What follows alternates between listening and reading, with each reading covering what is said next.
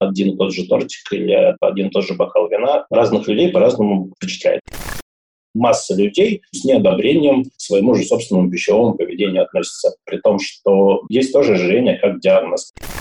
Ты не забудешь про то, что вообще в мире есть шоколадки и разные сладости. Они тебе нравились, так и нравятся.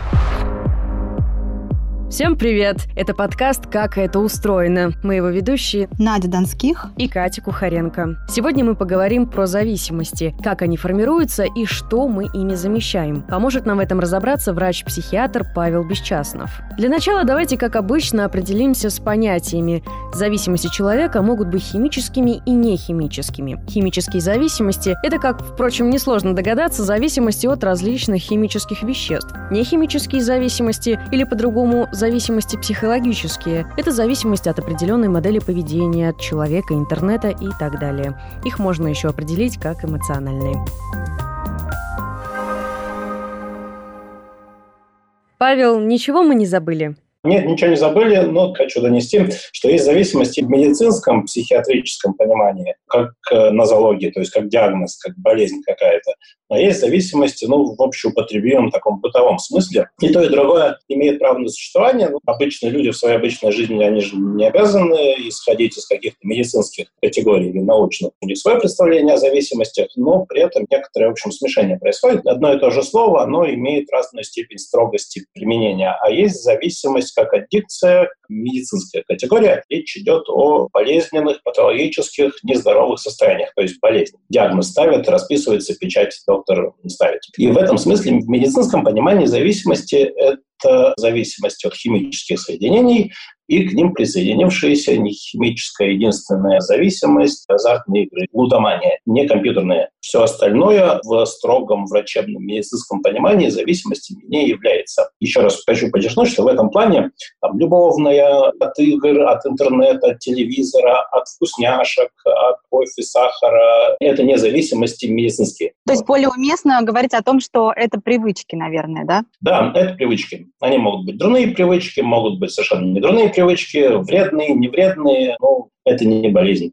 Если тогда говорить о тех именно зависимостях с медицинской точки зрения, больше о химических, вот каким образом они формируются? Сколько вообще времени нужно для того, чтобы приобрести склонности к употреблению чрезмерному там, алкоголя или еще чего похуже? Это в зависимости от вещества, поэтому может быть от единицы до бесконечности нету каких-то жестких, четких критериев. Зависит от того, что человек с этого получает, то есть насколько этот опыт опьянения сильно лучше, чем вся остальная его жизнь. А какие процессы при этом происходят в нашем организме при формировании той или иной химической зависимости? через то, что мозг получает клавиши вознаграждения. Есть еще известный опыт, они даже пошли в научпоп, и, наверное, минимально интересующиеся люди что-то там краем уха слышали, как вживляли крысам электроды в мозг, в центр удовольствия, давали им доступ к клавише, и, значит, крыса на эту клавишу начинала дербанить, позабыв про еду, про сон, про все на свете, вот бесконечно на себе эти разряды устраивала, и там также этой клавиши и помирала от истощения. Что-то похожее происходит и с человеком, то есть он получает доступ к этой клавише удовольствия, получает какому-то для него субъективно приятному переживанию, опьянения любого алкогольного, наркотического, ставьте свое слово. И каким-то образом ты предсказуемо получаешь какое-то субъективно радостное, приятное, нравящееся тебе состояние. Естественно, когда у мозга появляется отмычка к этой двери, за которой волшебство происходит, ну, естественно, мозг хочет, чтобы это с ним происходило почаще, желательно каждый день, желательно, чтобы вообще всегда. Вот. И человек начинает на эту педаль давить, начинает это делать чаще, и в итоге забывает про всю прочую оставшуюся жизнь, про альтернативы и про все на свете. А есть ли вообще разница между зависимостью и вредной привычкой. То есть все-таки мы же почему-то путаем понятия, да, когда называем э, излишнюю привязанность к человеку или э, сверхлюбовь, ну, скажем, кофе к сладкому с э, зависимостью. Почему так происходит?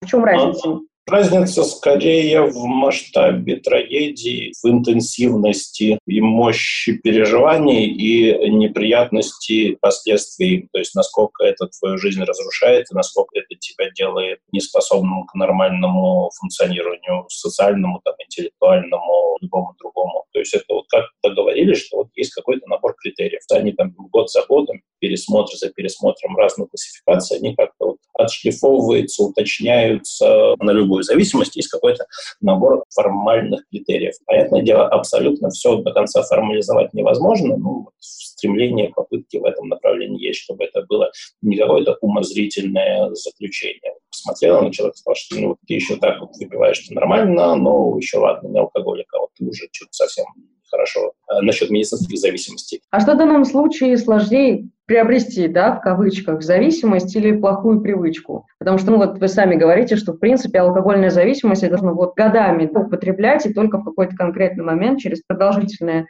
время, действительно стать э, алкоголиком, приобрести именно медицинский диагноз. Конечно же, зависимость гораздо сложнее приобрести, но все-таки болезнь, агрести и патологическое состояние – это не общая ситуация, по счастью, а такие вот вредные привычки, увлечения, вовлечения, зависимости, которые мы можем даже сами с некоторым осуждением думать, что это, ну, much, их и в идеальном мире хотелось бы как-то по-другому. Это, в общем, достаточно распространенная ситуация у каждого первого, у каждого второго. Ну, как пищевое поведение. Масса людей с неодобрением своему же собственному пищевому поведению относится. То есть масса людей понимает, что как-то могли бы себя в руках держать, но не выходит. По крайней мере, ты это за собой замечаешь и с некоторым осуждением. Там, с большим, меньшим к этому относишься, при том, что есть тоже ожирение как диагноз, как медицинское состояние. Имеется в виду морбидное ожирение, когда вот этот лишний вес, он э, нам не просто не нравится, или он там не соответствует конвенциональным представлениям при, привлекательности или каким-то стандартам красоты глянцевой или не глянцевой, или вообще бытовой. Когда это уже вредно для здоровья. В принципе, может меняться как бы картина мира у человека, да, условно, если все детство его кормили там салатиками и не было переизбытка плохой какой-то пищи, а человек начал жить один, дорвался там до полок со сладким в магазине, ну я же взрослый, я могу, и понеслась. Вот эти предрасположенности к каким-то определенным вещам, они тоже каким-то образом формируются. Один и тот же тортик или один и тот же бокал вина или вставьте свое слово чего-то там. Разных людей по-разному впечатляет, что называется. Да? То есть кому-то не очень нравится сладкое, а кому-то очень нравится сладкое. И не потому, что их как-то учили в детстве специально, у кого-то отбирали конфетки. Я к сладостям, например, равнодушен. В целом сладкий вкус в каких-то пределах не он хороший, он вкусный, все здорово, но не трепещу сердцем при виде какого-то восхитительного частей. Ну, не снятся торты. Не снятся тортики под настроение, да, пожалуйста. Ну, то есть это не то, что там, у меня какая-то большая сила воли, не требуется каких-то больших усилий над собой делать, чтобы это все преодолевать. В силу того, что вот чувствительность вознаграждения относительно низкая. То есть он сладенький, он прекрасный, но я скорее мучное, чем сладкое выберу. Это в большей степени нажимает на эту самую клавишу удовольствия. Набор этих настроек, оно некоторые от рождения. То есть вот мы такие. И вот этот самый баланс, очень сложный коктейль состояний и гормонов, и нейромедиаторов в мозгу и в организме. То есть он есть, он известен, он в целом изучен, незачем в это все погружаться, то есть просто он есть какой-то. И он вот такой вот, вот, вот эту машинку тебе выдали, вот эту тушку тебе выдали от природы, от рождения, да, и вот с ней вот жить. Это, ну, треть от общего объема. Еще треть – это, собственно, да, воспитание. Между тем, надо понимать, что какую-то значимость воспитания, то, как ты рос, развивался, обстоятельства социальной среды, поведенческих паттернов эмоционально значимых близких, в первую очередь родители, там, бабушки, дедушки. Ты же не знаешь, как правильно, как неправильно у тебя не предзаложено в голове никаких представлений о том, что такое хорошо и что такое плохо. Говорят, они тебе говорят, но ты смотришь, чего они делают, и этому ты обучаешься. И это еще третье от того, что в итоге получается. Ну и, собственно, последнее, это то, что там, ты уже в сознательном состоянии, то, как ты живешь, то какие то решения принимаешь, какие выборы делаешь, на что ты себя дрессируешь, на что ты себя не дрессируешь, и какие в конечном итоге у тебя результаты оказываются. Примерно в таком балансе оно состоит. Ну, то есть какие-то вещи из этого ты можешь поменять, а какие-то ты поменять не можешь. Если сладости или какие-то пищевые подкрепления очень бурную эмоциональную реакцию вызывают, ты ничего не сделаешь, у тебя мозг так устроен. Пускать себя же до этой кнопки и не пускать, ну, тут уже от тебя зависит. Взрослый выбор взрослого человека. На тему сладкого у меня, наоборот, такая зависимость. Я понимаю, что это не очень полезно, поэтому а, много-много раз я пыталась отказаться вот от такого количества шоколада и прочего. И я знаю, что вот есть такое известное правило 28 дней, что за это время можно отказаться как бы от вредной привычки, если вот там в течение месяца не есть сладкое. Но вот со мной это не работает, например. То есть мне удалось избавиться от э, привычки пить сладкий кофе, я перестала класть сахар, и мне там через месяц уже кофе без сахара казался оказался вполне себе вкусным и нормальным, но вот все равно такое излишнее потребление сладкого, оно так или иначе там в мою жизнь возвращается. Вот что можете сказать по поводу вот этого правила, метода, да, насколько он рабочий, нерабочий, может, он фейковый вообще? Ну, нет такого правила, что вот любая привычка за 28 дней или 66, или 128, или любая другая цифра в днях, нет никаких цифр. Есть примерные сроки, и оно все очень сильно зависит от того, насколько глубоко это инкорпорировано в тебя, насколько часть твоей жизни, и насколько для тебя это субъективно значимо и важно. Если оно поверхностное, вот ты привык вот так говорить, то да, у вас вполне там, где-то за месяц оно перенастраивается. Можно э, переучить себя с черного чая на зеленый, с кофе эспрессо с сахаром на эспрессо без сахара, например. Это скорее там выученные привычки. Тебе не надо очень сильно перещелкивать себя в голове, чтобы перенаучиться. Какие-то вообще мгновенно меняются. Левостороннее, правостороннее движение. Я и в такой, и в такой стране за рулем садился, в прокатных машин, когда куда-то куда-нибудь ездишь, какое-то время напрягаешься, понятное дело, но это особенно не думаешь. Ну, потому что у меня нет каких-то больших эмоциональных привязанностей правосторонней или левосторонней. Мне, в общем, без разницы, как принято, так и езжу. А с сахаром или без сахара есть разница, потому что чай, кофе без сахара мало съедобен на мой вкус. Вообще сладкая как категория, как некое приятное нам подкрепление пищевое, к которому мы привыкли, что мы имеем доступ в течение нашей жизни в любой момент,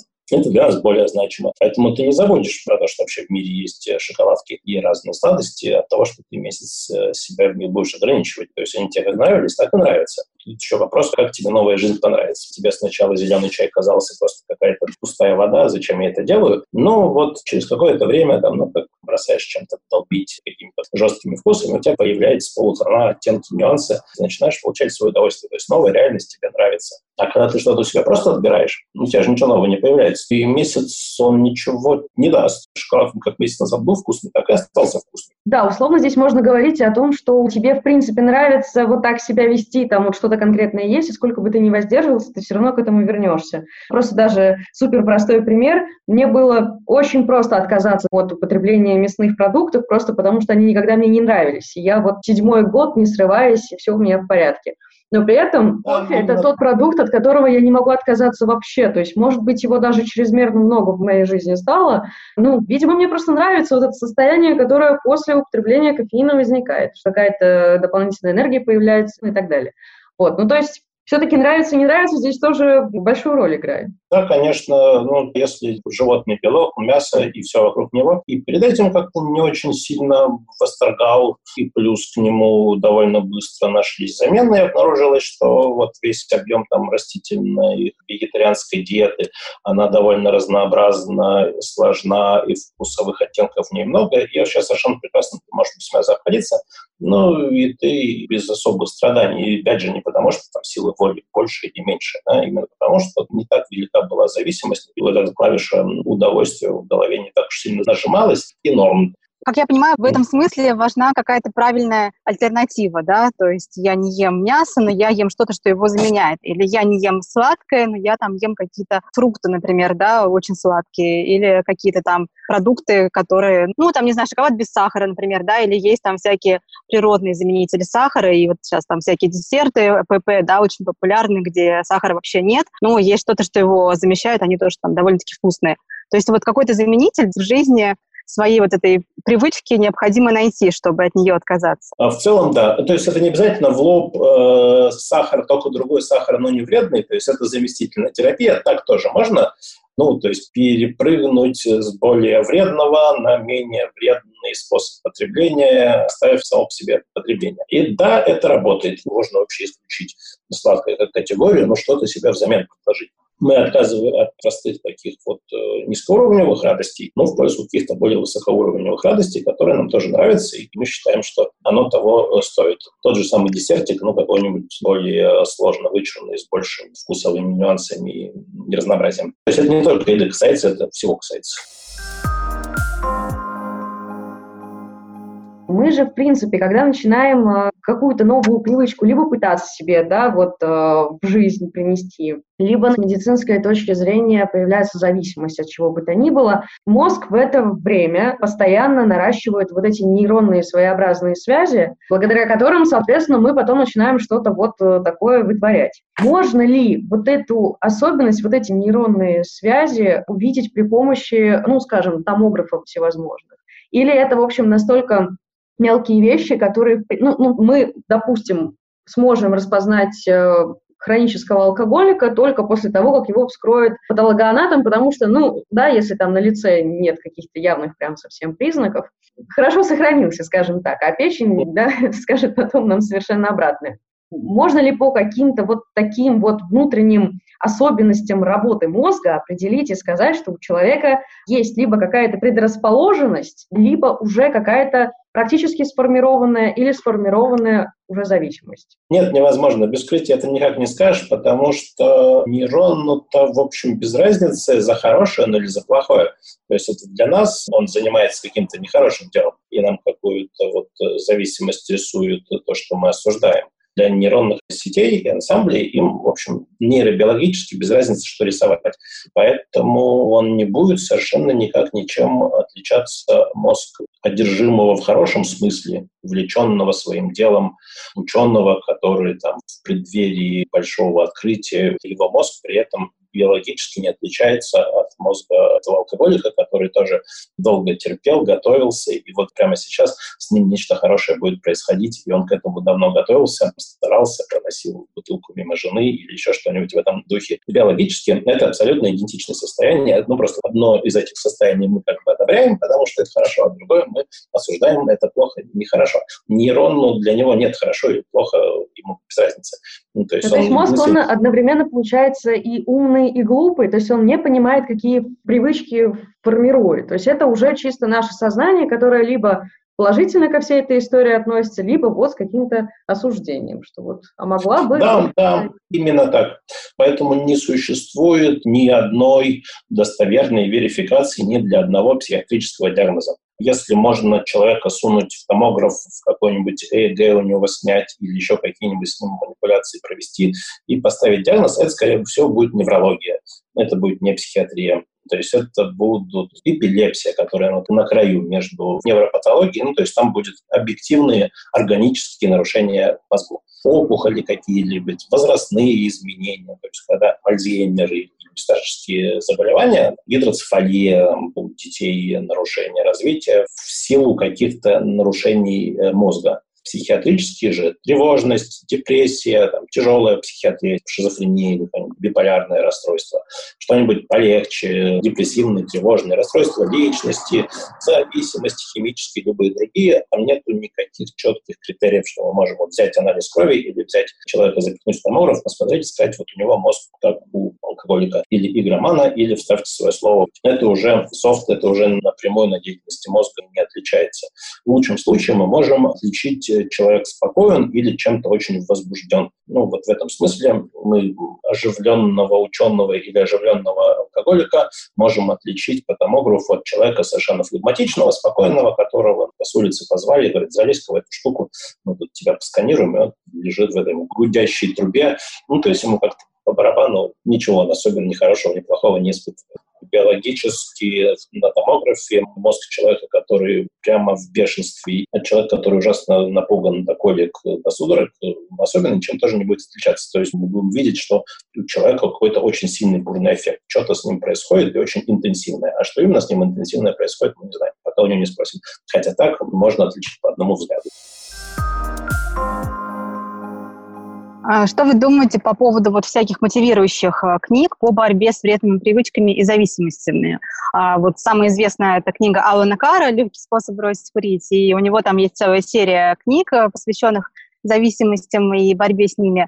И я знаю людей, которым эта книга очень помогла, знаю тех, кто все равно продолжил курить. Вот э, что на это влияет? Может ли такая книга помочь?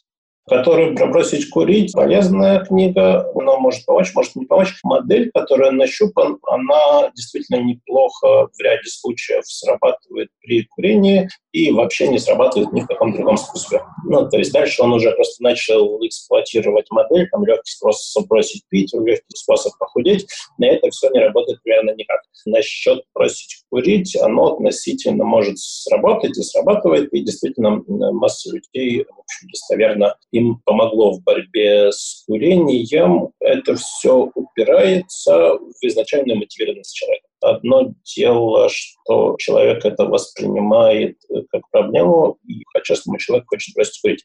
Но вот не хватает для него силы воли, ну или на практике, что испытывает массу страданий и дискомфорта. И, собственно, идея ее книги, что разными способами, разными словами, метафорами много раз пережевывает на тему того, что не так уж тебе и плохо, когда ты не куришь. Вот тебе кажется, что у тебя ручки трясутся, что прям очень хочется, и что ты ужасно страдаешь, но это не так. Это ты, в общем, нафантазировал себе, ты надумал, говорит нам карма, то есть и не врет. В моем случае это не сработало и не сработает, потому что я не хочу бросать курить, я хочу, чтобы мне за это ничего не было.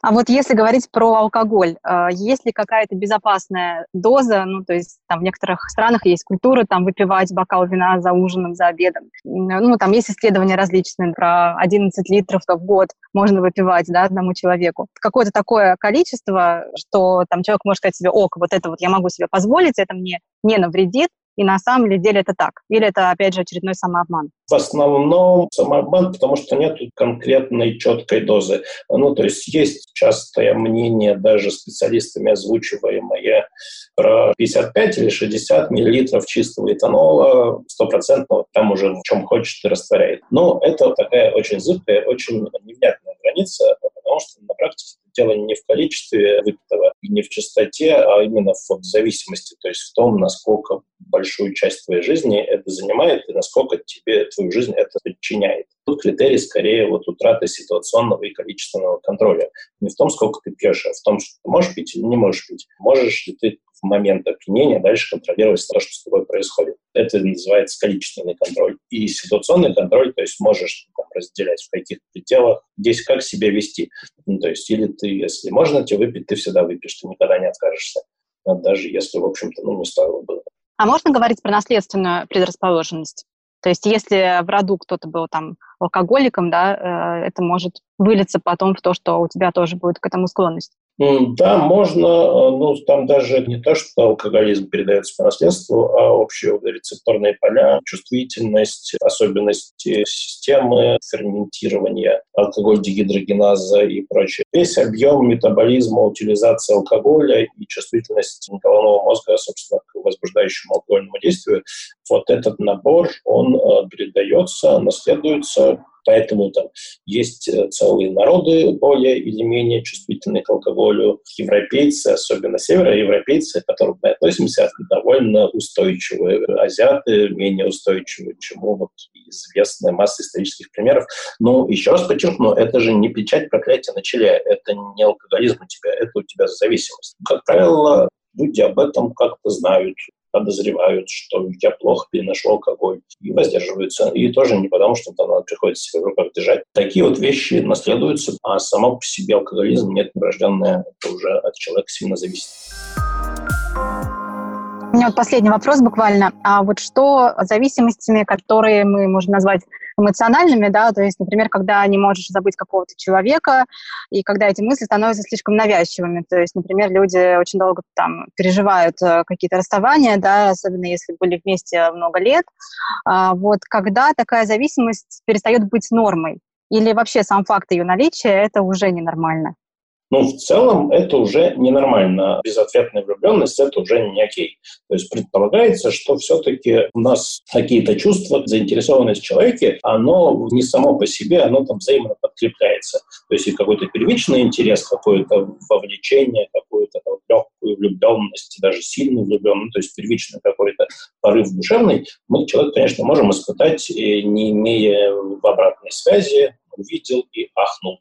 Вот. Но потом, чтобы это дальше раскручивалось, предполагается, что ты не просто увидел ахнул, что какой-то там случился обратный отклик. Если это все не разворачивается, если все для человека очевидно, что это никуда любовного чувства не случается. Да, там, понравился и понравился, мало кто мне сильно нравится, и пошел дальше. Ну, вот. И точно так же, когда оно все каким-то причинам заканчивается. Ну, там, если там не можешь забыть, ну, предполагается, что не по твоей инициативе это произошло. Ну, адаптивная психика, нечто случилось, какая-то история завершилась, потом ты погоревал, ну, даже да, это для тебя было болезненно нехорошо, погоревал, и жизнь продолжается. То есть в любом случае какие-то навязчивые горевания и мысли или воспоминания, когда они долгое время держатся, долгое время, в крайнем случае, это более полугода. Это скорее как горе утраты, ну, то есть не когда у тебя там какая-то несчастная любовь случилась, а когда близкого тебе человека не стало, и, естественно, ты там на могилке рыдаешь, тебе плохо, ты тоскуешь, и психиатр тебе никакого диагноза по этому поводу не поставит, потому что это ну, тягостное, плохое, но это, в общем, нормальное состояние,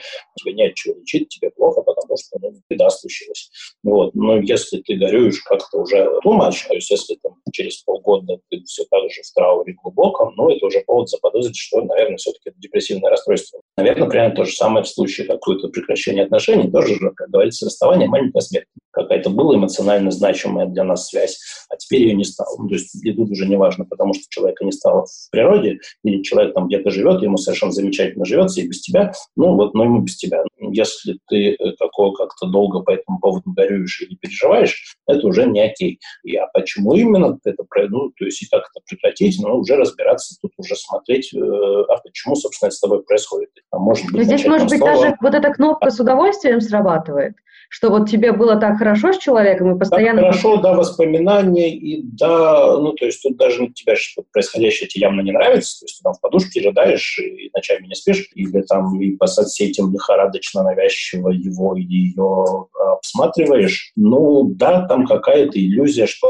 в будущем все изменится в твою пользу, и ты отказываешься принять неизбежное, игнорируешь реальность, может быть такое сверхценный был опыт, и ты не веришь, что будет в дальнейшем подобный опыт с тобой возможен. То есть никогда у меня такого большой яркой любви в жизни не будет, думаешь ты. Это, опять же, может быть правда, может быть неправда. Обычно это, конечно же, неправда. Обычно это твои вот локальные впечатления. Вне зависимости они какие-то есть. Ну, то есть вот это заставляет снова и снова вот это теребить ну, болезненное для тебя состояние. Спасибо большое за беседу. Это был подкаст «Как это устроено». Слушайте нас на сайте bfm.ru и на платформах Яндекс.Музыка, Google подкасты, Apple подкасты и ВКонтакте.